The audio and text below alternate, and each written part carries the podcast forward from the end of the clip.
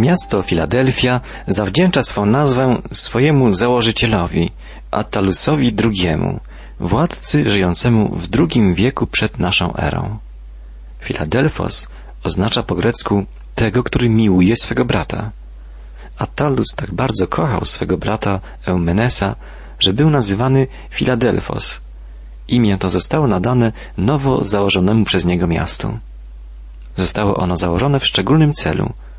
Było usytuowane przy zbiegu granic Mizji, Lidii i Frygii. Filadelfia nie została założona w celach wojskowych. Nie zagrażało jej żadne niebezpieczeństwo. Intencją założycieli tego miasta było uczynienie z niego propagatora greckiej kultury i greckiego języka na terenie Lidii i Frygii. Tak dobrze spełniało ono to zadanie, że już w roku XIX po Chrystusie Lidyjczycy zupełnie zapomnieli własnego języka i stali się Grekami. Brytyjski historyk William Ramsay pisze, że Filadelfia była ośrodkiem szerzenia greckiego języka i greckiej literatury w spokojnym kraju przy pomocy pokojowych środków. To właśnie ma na uwadze zmartwychwstały Chrystus, kiedy mówi o otwartych drzwiach przed kościołem Filadelfii. Trzysta lat wcześniej Filadelfia posiadała otwarte drzwi do szerzenia greckich pojęć w obcych krajach, a teraz stoi przed innym wielkim zadaniem misyjnym przekazywania ludziom poselstwa miłości Jezusa Chrystusa. Filadelfię nawiedzały częste trzęsienia ziemi. To jedna, to inna część miasta zamieniały się w ruiny. Większa część ludności mieszkała poza miastem w małych chatkach, bojąc się nawet wchodzić na jego ulice, żeby nie stracić życia pod gruzami. Ci, którzy nadal mieszkali w mieście, byli uważani za szaleńców. Stale podpierali oni chwiejące się budynki i co chwila uciekali na otwartą przestrzeń. Filadelfia w późniejszych czasach stała się bardzo wielkim miastem. Gdy za pośrednictwem Turków islam zalał całą Azję Mniejszą i wszystkie inne miasta upadły, Filadelfia pozostała wolna. Przez wieki było to wolne greckie miasto chrześcijańskie, otoczone morzem pogaństwa. Filadelfia stała się ostatnim bastionem azjatyckiego chrześcijaństwa. Upadła dopiero w połowie XIV wieku, ale do dzisiaj mieszkają tam tysiące chrześcijan, którym przewodzi biskup. Z wyjątkiem Smyrny, inne kościoły leżą w ruinach, ale w Filadelfii wciąż powiewa sztandar chrześcijańskiej wiary. Kościół Filadelfii dochował wierności Chrystusowi. Dlatego list adresowany do tego kościoła nie zawiera nagan, lecz zachętę i wezwanie do dalszego działania. We wstępie listu do Filadelfii w siódmym wierszu trzeciego rozdziału Księgi Apokalipsy czytamy Aniołowi kościoła Filadelfii napisz To mówi święty, prawdomówny, ten, co ma klucz Dawida, ten, co otwiera, a nikt nie zamknie, i ten, co zamyka, a nikt nie otworzy. Zmartwychwstały Chrystus został określony tutaj trzema wyrażeniami, które posiadają ogromne znaczenie. Po pierwsze, czytamy, że jest On święty. Świętość jest cechą samego Boga. W całym Starym Testamencie mówi się o Bogu jako o świętym. A teraz tytuł ten został nadany zmartwychwstałemu Chrystusowi. Musimy przypomnieć sobie, że słowo święty w greckim języku hagios oznacza inny, różny, oddzielony. Bóg jest święty, ponieważ różni się od ludzi, posiada cechy, które należą wyłącznie do Niego. Skoro Jezus Chrystus jest święty, to posiada cechy samego Boga. Po drugie, jest on prawdziwy. W języku greckim dwa słowa określają tę cechę. Słowo aletes oznacza prawdziwy w znaczeniu prawdziwego oświadczenia, w odróżnieniu od oświadczenia fałszywego. Natomiast słowo aletinos znaczy rzeczywisty, w odróżnieniu od tego, co nie jest prawdziwe, rzeczywiste. W naszym tekście występuje właśnie to drugie słowo. W Jezusie jest rzeczywistość. Stojąc przed Nim, stoimy przed samą prawdą, pozbawioną wszelkich zniekształceń czy otoczek. Podczas trzecie, Chrystus posiada klucz Dawida. On otwiera, nikt nie zamknie i zamyka i nikt nie otworzy. Klucz jest symbolem autorytetu. Jest tu obraz Jezusa Chrystusa, posiadającego najwyższy i ostateczny autorytet, którego nikt nie może kwestionować. Prorok Izajasz zapisał słowa Pana i położę na jego ramieniu klucz domu Dawida. Gdy on otworzy, to nikt nie zamknie, a gdy on zamknie, to nikt nie otworzy. Tak czytamy w 22 rozdziale proroctw Izajasza. Ten obraz właśnie Jan ma na uwadze. Tylko Jezus może umożliwić wstęp do Nowej Jerozolimy, nowego miasta Dawida. Jezus jest jedyną prawdziwą, żywą drogą prowadzącą do Boga Ojca. Kościół w Filadelfii zasługuje na pochwałę. Chrystus mówi, jak czytamy w ósmym wierszu trzeciego rozdziału Księgi Apokalipsy, Znam Twoje czyny. Oto postawiłem jako dar przed Tobą drzwi otwarte, których nikt nie może zamknąć, bo Ty, chociaż moc masz znikomą, zachowałeś moje słowo i nie zaparłeś się mego imienia. Treścią wielkiej obietnicy zmartwychwstałego Chrystusa są otwarte przed wierzącymi Filadelfii drzwi, drzwi otwarte, których nikt nie może zamknąć. Co oznaczają owe otwarte drzwi? Są to drzwi możliwości misyjnych. To po pierwsze, to określenie pasuje do Filadelfii. Mówiliśmy już, że miasto to było położone u zbiegu granic trzech wielkich krain geograficznych Lidii, Mizji i Frygii i było ośrodkiem promieniowania języka i kultury greckiej w stosunku do ludów barbarzyńskich. Tędy przebiegał cesarski szlak pocztowy. Tą drogą przechodziły kolumny wojsk cesarskich. Tędy szły karawany kupieckie. A teraz wkraczali na nią misjonarze Chrystusa. Drzwi misyjnych możliwości otwarte są przed każdym człowiekiem i tego nie może on przeoczyć.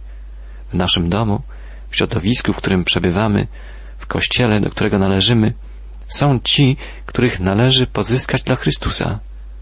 Korzystanie z otwartych drzwi jest jednocześnie naszym przywilejem i odpowiedzialnym obowiązkiem. Kościół Filadelfii dowiódł swojej wierności i nagrodą za jego wierność jest jeszcze większa praca dla Chrystusa. Obraz otwartych drzwi ma też jeszcze jedno wielkie znaczenie. Owymi otwartymi drzwiami jest sam Pan Jezus. W Ewangelii Jana znajdujemy takie jego słowa w dziesiątym rozdziale. Ja jestem drzwiami. Jezus Chrystus dokonał inauguracji nowego Królestwa Dawidowego i jest drzwiami prowadzącymi do Królestwa Bożego. A ponad to wszystko, przed każdym człowiekiem zawsze są otwarte drzwi. Drzwi otwarte do modlitwy. Są to drzwi, których nikt nie może zamknąć. Sam Jezus je otworzył i zapewnił ludzi o wyczekującej miłości Boga Ojca. On zawsze gotów jest nas wysłuchać. Módlmy się więc i działajmy w imieniu Jezusa Chrystusa, a należeć będziemy do zwycięzców, do ludzi najszczęśliwszych na świecie. W dziesiątym wierszu trzeciego rozdziału Księgi Apokalipsy znajdujemy następne wspaniałe słowa Chrystusa. Skoro zachowałeś nakaz mojej wytrwałości, i ja cię zachowam od próby, która ma nadejść na cały obszar zamieszkany, żeby wypróbować mieszkańców ziemi. Zmartwychwstały Chrystus obiecuje, zachowałeś moje słowo, przeto i ja zachowam Ciebie. Wierność na pewno zostanie nagrodzona. Obietnica dotyczy tych, którzy będą praktykować ten sam rodzaj wytrwałości, jaki Jezus pokazał w swoim ziemskim życiu. Wytrwałość Jezusa Chrystusa, której mamy być naśladowcami, jest dla nas pomocna pod trzema względami. Po pierwsze, jest ona dla nas przykładem. Po drugie, ma dla nas charakter inspirujący. Idąc przez życie, musimy utkwić wzrok w tym, który zamiast doznać należnej mu radości, wycierpiał krzyż, nie bacząc na jego hańbę. Jak czytamy w liście do Hebrajczyków, w dwunastym rozdziale. Po trzecie, wytrwałość Jezusa Chrystusa jest gwarancją Jego współczucia dla nas w trudnych sytuacjach. W drugim rozdziale listu do Hebrajczyków czytamy, a że sam Chrystus przeszedł przez cierpienie i próby, może dopomóc tym, którzy przez próby przechodzą. W wierszu następnym, jedenastym, jest zawarta kolejna obietnica, ale też i ostrzeżenie. Przeczytajmy wiersz jedenasty. Przyjdę niebawem, trzymaj co masz, aby nikt nie wziął korony Twojej. Zmartwychwstały Chrystus powiada, że wkrótce przyjdzie. Stałe przypominanie faktu powtórnego przyjścia Jezusa w Nowym Testamencie służy dwom celom. Po pierwsze, jest to ostrzeżenie dla beztroskich.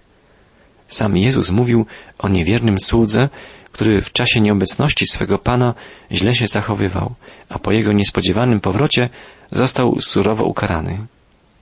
Paweł ostrzegał Tesaloniczan przed gniewem Bożym, jaki czeka nieposłusznych i niewierzących i niegotowych na przyjście Pana w dniu Jego nadejścia. Piotr ostrzega swoich czytelników, mówiąc, że zdadzą oni sprawę temu, który przyjdzie sądzić żywych i umarłych. Tak czytamy w pierwszym liście Piotra. Po drugie, jest to pociecha dla uciśnionych. Jakub zachęca do cierpliwego wytrwania, ponieważ przyjście Pana jest bliskie, a zatem wkrótce zostanie położony kres cierpieniom. I w tym sensie wieść o nadejściu Jezusa, o Jego powtórnym przyjściu jest pociechą dla uciśnionych, jest napomnieniem dla uśpionych, ale pociechą dla uciśnionych. Autor listu do Hebrajczyków zachęca do cierpliwości, ponieważ, jak pisze, wkrótce przyjdzie ten, który ma przyjść. Pojęcie powtórnego przyjścia Chrystusa Nowy Testament wykorzystuje jako ostrzeżenie dla beztroskich i jako pociechę dla uciśnionych. Nikomu nie jest znana chwila, gdy wieczność wtargnie w nasze życie i gdy Bóg powoła nas do siebie. Ten fakt powinien zachęcić opieszałych do przygotowania się na spotkanie z Bogiem, a uciśnionym powinien dodać odwagi, gdyż wkrótce nadejdzie chwila uwielbienia wytrwałej duszy, wiernego chrześcijanina. Znajdujemy tu jeszcze jedno ostrzeżenie. Zmartwychwstały Chrystus nakazuje Filadelfijczykom trzymanie tego, co posiadają, żeby nikt nie wziął ich korony. Nie chodzi tu o kradzież tej korony przez kogoś y, innego. To raczej Bóg może zabrać nam koronę, jeżeli staniemy się niegodni jej noszenia. Nieraz powierza się człowiekowi jakieś ważne zadanie, z którym łączy on swoje wielkie nadzieje, ale nie dorasta do tego zadania, dlatego przekazuje się je komuś innemu. To samo może stać się z zadaniami Bożymi. Bóg ma zadanie dla każdego człowieka, ale nie każdy człowiek odpowiada temu zadaniu i dlatego zostaje ono przekazane komuś innemu. Znamiennym przykładem może tu być dla nas historia Saula i Dawida. Saul nie wypełnił zadania powierzonego mu przez Boga i dlatego Pan przekazał to zadanie Dawidowi. Bądźmy czuli na Boży głos. Pozwólmy mu się prowadzić, a wtedy wypełnimy jego wolę i otrzymamy od niego koronę życia. Końcowy fragment listu do kościoła Filadelfii zawiera wspaniałe obietnice. Przeczytajmy wiersz dwunasty.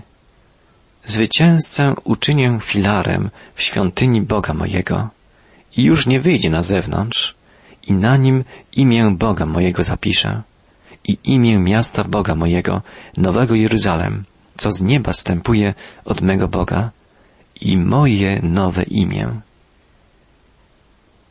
Zmartwychwstały Chrystus daje wiele obietnic tym, którzy okażą się wiernymi. Obietnice te tworzą wspaniały obraz, jakże żywy i realny dla mieszkańców Filadelfii. Wierny chrześcijanin stanie się filarem w świątyni Bożej. Czytamy najpierw. Filar Kościoła to wielka i zaszczytna pozycja. Piotr, Jakub, Jan byli nazywani filarami prazboru w Jerozolimie. Abraham, powiadali żydowscy rabini, był filarem świata, ojcem wiary. Wierny chrześcijanin będzie filarem świątyni Boga. Nie będzie już wychodził z tej świątyni. Wyrażenie to może mieć dwa znaczenia. Może to być obietnica bezpieczeństwa. Mówiliśmy już, że miasto Filadelfia było nękane wciąż powtarzającymi się falami trzęsień ziemi. W czasie nich jego mieszkańcy uciekali na otwarte przestrzenie. Później, gdy wstrząsy ustawały, wracali do swoich uszkodzonych przez żywioł domów. Stale żyli w atmosferze niepewności. Wierny chrześcijanin otrzyma obietnicę życia w pokoju, którym obdarza go Jezus Chrystus. Być może obietnica ta dotyczy także stałości charakteru. W życiu doczesnym nawet najlepsi z nas są czasem chwiejni i źli. Jednak wierni w końcu staną się podobni do filarów świątyni Boga. Dobroć stanie się stałą atmosferą ich życia. Jeżeli takie jest znaczenie tego zwrotu, to oznacza on, że życie nie, nie może być niezakłócone złem, że będzie dobre, że będzie to życie wtedy naszym udziałem, gdy miną burzliwe dzieje ziemskie i wkroczymy w stan społeczności z Bogiem, kiedy wszystko się dopełni i staniemy się podobni do Jezusa. Jezus Chrystus wypisze na wiernym chrześcijaninie, czytamy dalej, imię swojego Boga. Zwrot ten może być wyrazem trzech sytuacji. W miastach Azji Mniejszej i Filadelfii na cześć wiernego kapłana po jego śmierci wierni stawiali w świątyni nowy filar, na którym wypisywano jego imię i imię jego ojca. Zwrot ten może więc wyrażać trwałą cześć, jaką Chrystus okazuje swoim wiernym uczniom. Po drugie, wzmianka ta może odnosić się do zwyczaju piętnowania niewolników inicjałami ich posiadacza, ich pana, dla oznaczenia do kogo należą. Podobnie Bóg umieszcza swój znak na swoim wiernym, a więc wierni będą nosić na sobie znak rozpoznawczy samego Boga. Po trzecie, może wyrażenie to nawiązuje do obrazu starotestamentowego, gdy Bóg mówił do Mojżesza o błogosławieństwie, jakie Aaron i kapłani mieli wypowiadać nad ludem, powiedział, tak będą wkładać, dosłownie wzywać moje imię na synów izraelskich. To samo pojęcie występuje tutaj. Znak Boży na Izraelu jest świadectwem jego przynależności do Boga. Na wiernym chrześcijaninie zostanie wypisana nazwa Nowej Jerozolimy, wierny chrześcijanin otrzyma dar obywatelstwa w mieście Bożym. Według Ezechiela nowe miasto Boga będzie nazywać się Pan tam mieszka. Wierni zamieszkają w mieście, gdzie Bóg zawsze jest obecny. I w końcu na wiernym chrześcijaninie Chrystus wypisze swoje nowe imię. Jezus Chrystus naznaczy swoich wiernych uczniów nowym imieniem, które nie jest znane żadnemu człowiekowi i dlatego nie powinniśmy ulegać spekulacjom na ten temat. W przyszłości jednak, gdy Chrystus podda sobie wszystko, Jego wierni będą nosić na sobie znak świadczący o ich przynależności do Niego i o udziale w Jego zwycięstwie. Pomyślmy, jak wspaniała czeka nas przyszłość. Trwajmy w Chrystusie, ufajmy Mu we wszystkim, a wraz z Nim przeżywać będziemy cudowne, nieskończone chwile wieczności.